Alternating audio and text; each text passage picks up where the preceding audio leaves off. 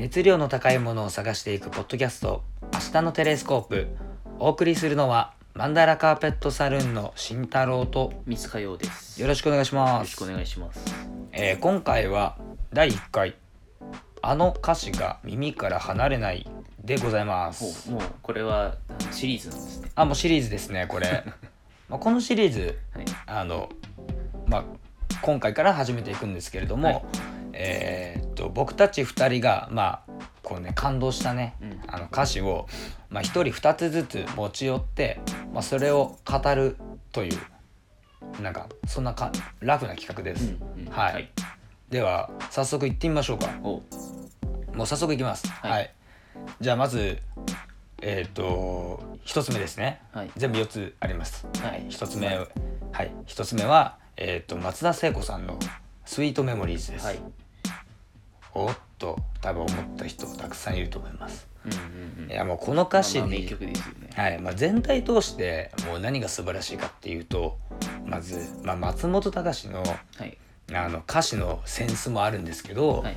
えーっともうねきちょこっとにワンフレーズ聞くだけでイメージできるんですよああ。全てを。でその中でやっぱり一番のところってやっぱサビやと思ってて、あのまあ、失った夢だけが、まあ、美しく見えるのなぜかしら。うん。うんで過ぎ去った優しさも今は甘い記憶吸い止めるです。うん。いや素晴らしい。素晴らしいよね。いやこのねもう前段階からねもうすごいの。本当に。うんうん。そう前まあその情景情景がねね。うんすごいよね。いやもうなんか昭和のそのやっぱり歌詞うん。のなんかこの艶っぽさっていうかうんうんうん。すごいなと思ってうんそれを。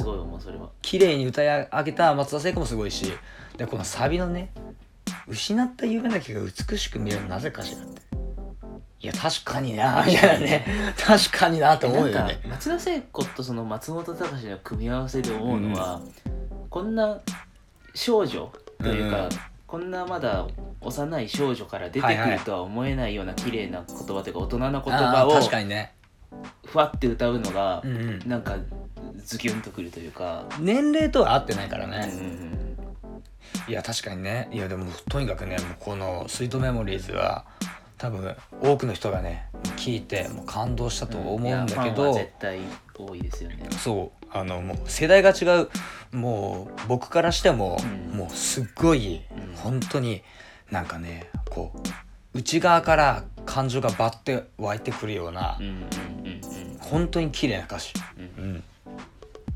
でまあこれね情景描写がすごいいいんだよね。歌詞全体として聞くとね。うんうんうん。ね。なんか同窓会であったんかなみたいなね。ねなんか幸せと聞かないでみたいな歌詞もあったよね。初めの一番のああそう。であの後にねなんかね英語入ってくるとかあったらもいいしね。まあこれちょっとねもうすごいねもうものすごく語りたいけど、この良さってもう聞けば一発でわかるっていうもう素晴らしいよね。ぜひ聴いてください。うん。いや解説なしで良さがわかるっていうのは本当にすいいと思う。本当に。うん。うん、まあ大体音楽ってそんなもんだけどね。解説なしでもね。であれば前置きいらないよね。解説してねびっくりすることもあるけど。うん。うんうん。まあということで、まあ、一つ目ちょっとまあど定番なんだけど松田聖子の「スイートメモリーズ」はい、はい。で、えっと、二つ目なんですけど「えっとプラスティック・トゥリー」のほ「エトセトラ」という曲です。う。ほでプラスティック・トゥリーっていうあの、まあ、ビジュアル系バンドがううん。おりまして、うん。で、えっと、このバンドがあこのバンドが、まあ、エトセトラという曲があるんですけど、もうねこの歌詞を聞いた時にねあのはあと。ああそっか。というワンフレーズがあるんですよ。うん。でサビちょっと読み上げますと「まあ、月が嘘見抜き僕を照らしたら、まあ、数えきれるような悲しみのはずで星が揺れるのは歩いてるからで何もかも全て穏やかなはずで、うん。まああああれだ見つけた。手の届かないところの光と言った、まあ、サビになるんですけどもあの星が揺れるのは歩いてるからでっていうこのワンフレーズが僕の一番お気に入りのところではあと思って。そう全て穏やかなはずなんだけど、人間のそのスピードによってあのそれが揺れて、うん。ね、状況が変わったりとかして急速に流れていってみたいな。っていうねちょっとなんかそれを歌詞を聞いてすごいなんかああと思ってなんか対比だなって思った。すごい。うんうんうん。いやなんかこの視点がこうパンって変わるのがいいよね。そのそう。なんだろう主人公を,、うんうん。を映してるから主人公目線にポンって変わるとか、そうそうそうそうでもそれがまたやっぱ聞いててもすぐ分かるのがいいよね。うんうん。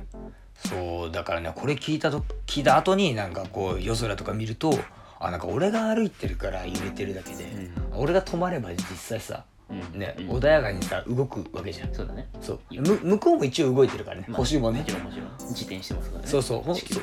そう。そうそうそうだからあっちも動いてるしもう俺も動いちゃったらもう揺れちゃうよねっていうね。そうそうそう。でもなんか立ち止まってみれば本本来は穏やかなものをうん。なんか自分の手によって、まあ、行動によってその忙しく揺らしてるっていうことって多分たくさんあると思ってて、なんかそうんそれをなんかうまく言葉にしてくれたって。そうだよね。なんかここれって別に言われれば当たり前だけどそれをうん。歌詞にしたりとか言葉にしてるとか文章に残してることってあんまりない。そうね。そうそうそうそう。そう、そこそこをそこを使うんだっていうのがうん。ね結構いいっしょ。ね。うんうんうん。いい一節ですね。はい、まあ、ということで Plastic Tree のエトセトラ。はい、他にもね結構ねいい歌詞の名曲あるんでね。うん。まあこれを機にね聞いてもらいたいなっていうのもあるんだけどね。広めてってね。もらえればってことそうそう、ですねもう指示してるからね。うんうんうん。はいじゃあようさん行きましょうか。はい。えっと一つ目は牧原紀之さんの「この傘を畳めば」っていう曲なんですけど、えっとまああん超有名曲ではないんですけど、はいはいはい。まあ、これも例に漏れずラブバラード、うんうんうん。まあ、得意としてるところですよね。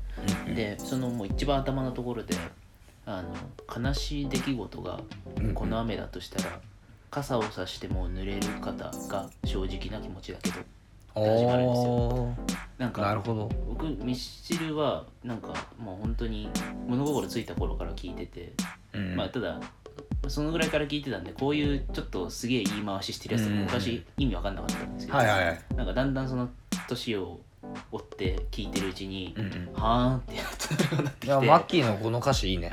いやこの言い回し何とかってね、うんうんうん。ああこれ詩的だねすごい。へうん。えよくこんな言い回しが思いつくもんだなと思ってはあって思う。なんかよくその共感する歌詞とかで、うんうんその片思いの気持ちとか、はいはいはい。そういうのをなんかうまく言い当ててるっていうのは、うんあのよくあるんだけどこれはすごい言い回しがあの、うん。文学的っていうのかうんうん。すごい考えられてるなってあめっちゃ文学的だよねそうこれ。ストレートっていうよりは、うんそのすげえ言い回ししてるっていうのがあの、うん印象に残った歌詞かなっていう、うん。いやーこれ面白いね。肩がね濡れる肩が正直気持ちいい。うん。はい。うん。一瞬はいってなるけど。いや一瞬入ってなるしあの正直あのなんかこれってあの真面目に解釈するものじゃないじゃん。うんうん表現っていうかイイメージで、ああなんとなくわかる。う、うんうんそうそうそう。これ多分本人も具体的に解説できないと思うよ、うんうんうん。この一だ節はそのそのイメージその実際にその傘さしてて肩がこうちょっと濡れてる感じを、うんうん。こう情景描写を思いなんだろう頭の中に思い浮かべると、うんうん。あーあーねってなってくうる、んいやーいいね。いいっすね、うんうんうんいや初回なかなかいい感じの。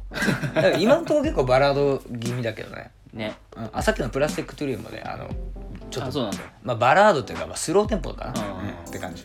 まあねなんか今ね曲流せないから今歌詞しか見てないから、あそうそうそうそうそう。曲のその雰囲気っていうのは今抜きでやってるからね、うんちょっと分かりづらいとこあるけど。ね。ねじゃあ次行きましょうか。はい、で次が、まあ、 Mr.Children なんですけど、うんうん。これももう10代ずっと聴いてたんですけど、うんうん。あのただ曲はちょっとマイナーな曲でうんうん「友とコーヒーと嘘と胃袋」っていう、うんうん。あの2000年に出たアルバムの中の一曲なんですけど、はいはいはいその2000年あたらへんってあのミスチルが一番とんがってたというか、うんうんそういう時期でそのなんだろうもう自由にやろうっていうはいはいはいので何本か出したアルバムがあってうんうん。そのうちの1本なんですけどなるほど。アルバム Q っていうアルバム。なんですはいはい。その中に入ってる曲で多分ミスチルの曲の中で一番こうなんだろうとんがってるというか個人的にはうんうんそういう曲なのかなって思うんですけどうんうんあのなんだろうそこの一節であの、はいはい。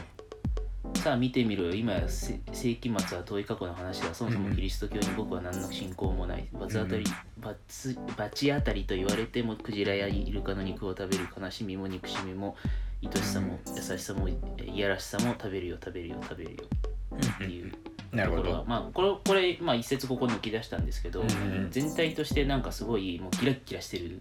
はいはいはい。まあ途中はなんか酔った勢いであの、バーって歌詞叫び叫ぶようにガーって入れてるシーンがあったり。あそれ言われてなんかすごいイメージできた。そう。なんかものすごいうん。なんか自分が思っ今、うん。頭の中にモヤモヤしてることをガーってぶち込む曲みたいな感じで、なんか書き殴った感あるね。そうそうそうそうそう、んそういうまあ実際に曲もそういう感じでなんかはいはーっていく感じの曲なんだけど、うんうん。なんかそのなんて言うんだろう、ね、それこそ熱量があるというか、はいはいはいはい。その言い回し、まあ、よくミスチルのあの、まあ、2010年ぐらいまでのミスチルって、うん。その言い回しそれこそ歌詞のはいはい。言葉の選び方とかが、うんなんかおつな選び方するよなっていうのがすごいあってうん面白いなって思ってたんだけどこれはどちらかというとストレートでそうだねそう。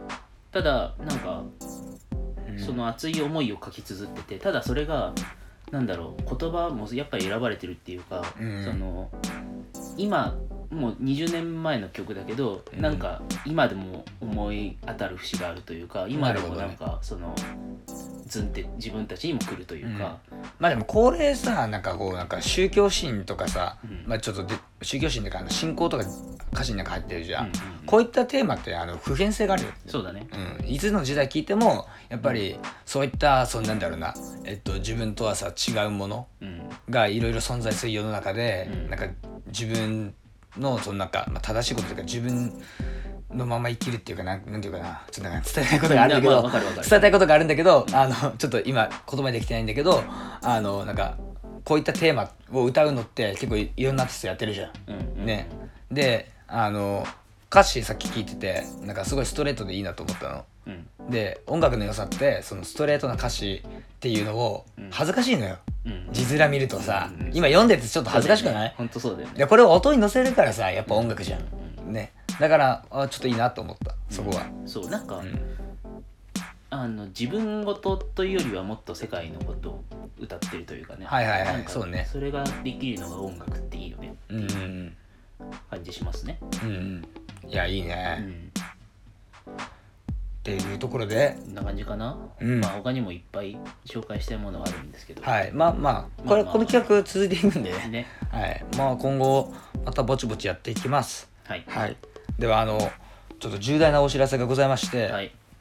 えっと、僕たちあの初回の頃から、えっと、マンダラカーペットサルンの少女作「えチャプター H」のことを、えっとまあ、いつ頃発売しますよっていう話をしてたんですけど、はい。まあ、コロナウイルスの影響をあの、まあ、やはり受けまして、ですね。はい。で発売日をさらに延期しまして、はい。えっと以前は5月29日と話してたんですけど、はい。今は、えっと7月25日。はい。まあこれもまた暫定っちゃ暫定暫定ですね。まあちょっとあの余裕を置いてそう。7月末までずらしてしまおうということで、というね、まあそういった形でね、まあ、今後何があるかわからないし、はい。あの緊急事態宣言ね終わった後でもあの安心できない世の中になっているとは思うんですけどね。そうですはい。まあ、7月の末に、えー、と問題なくリリースできたらと思います。はい。はい、で最近ね見本届いてねもうすごい興奮してるんで、ね、あーおーっていうやっぱね。物が届くと違う。よや全然違う。とは全く。本当に。まあ本当になんか僕たちのあのね熱量とかいろいろエネルギー込めて作った作品でになるので、はい。もうね全国民に読んでほしいね。これは。本当に。本当に読んでほしい。もう今ある意味ある意味さこうコロナでさこうなんだろう感情がさうん。こうぶち上がれないじゃん。そうだね。なかなか。そうだね。ね。そこ下がってる下がってるって感じだから、でみんな頑張ってね在宅とか、まあ、家家でちょ感情をコントロールしてるかもしれないけどなかなか上に上がれづらいっていうかさ、うん。だから後ろ髪引かれるというかね。うん、開放感ないしさね。ね。だからその時にこの本を読めばいいんじゃないでしょうか。まあぜひだからこそちょっと見てほしいなってうん。ありますね、まあそんな感じでね。ではい。またあのちょっとあのね本についてのあのまあね収録取ろうかなってうん。思いますんで。そうですね。はい、その時にまたよろしくお願いいたします、はい。えーそれではお付き合いいただきありがとうございました。お送りしたのはマンダラカーペットサルーンの慎太郎と見つかようでした。それではまたお会いしましょう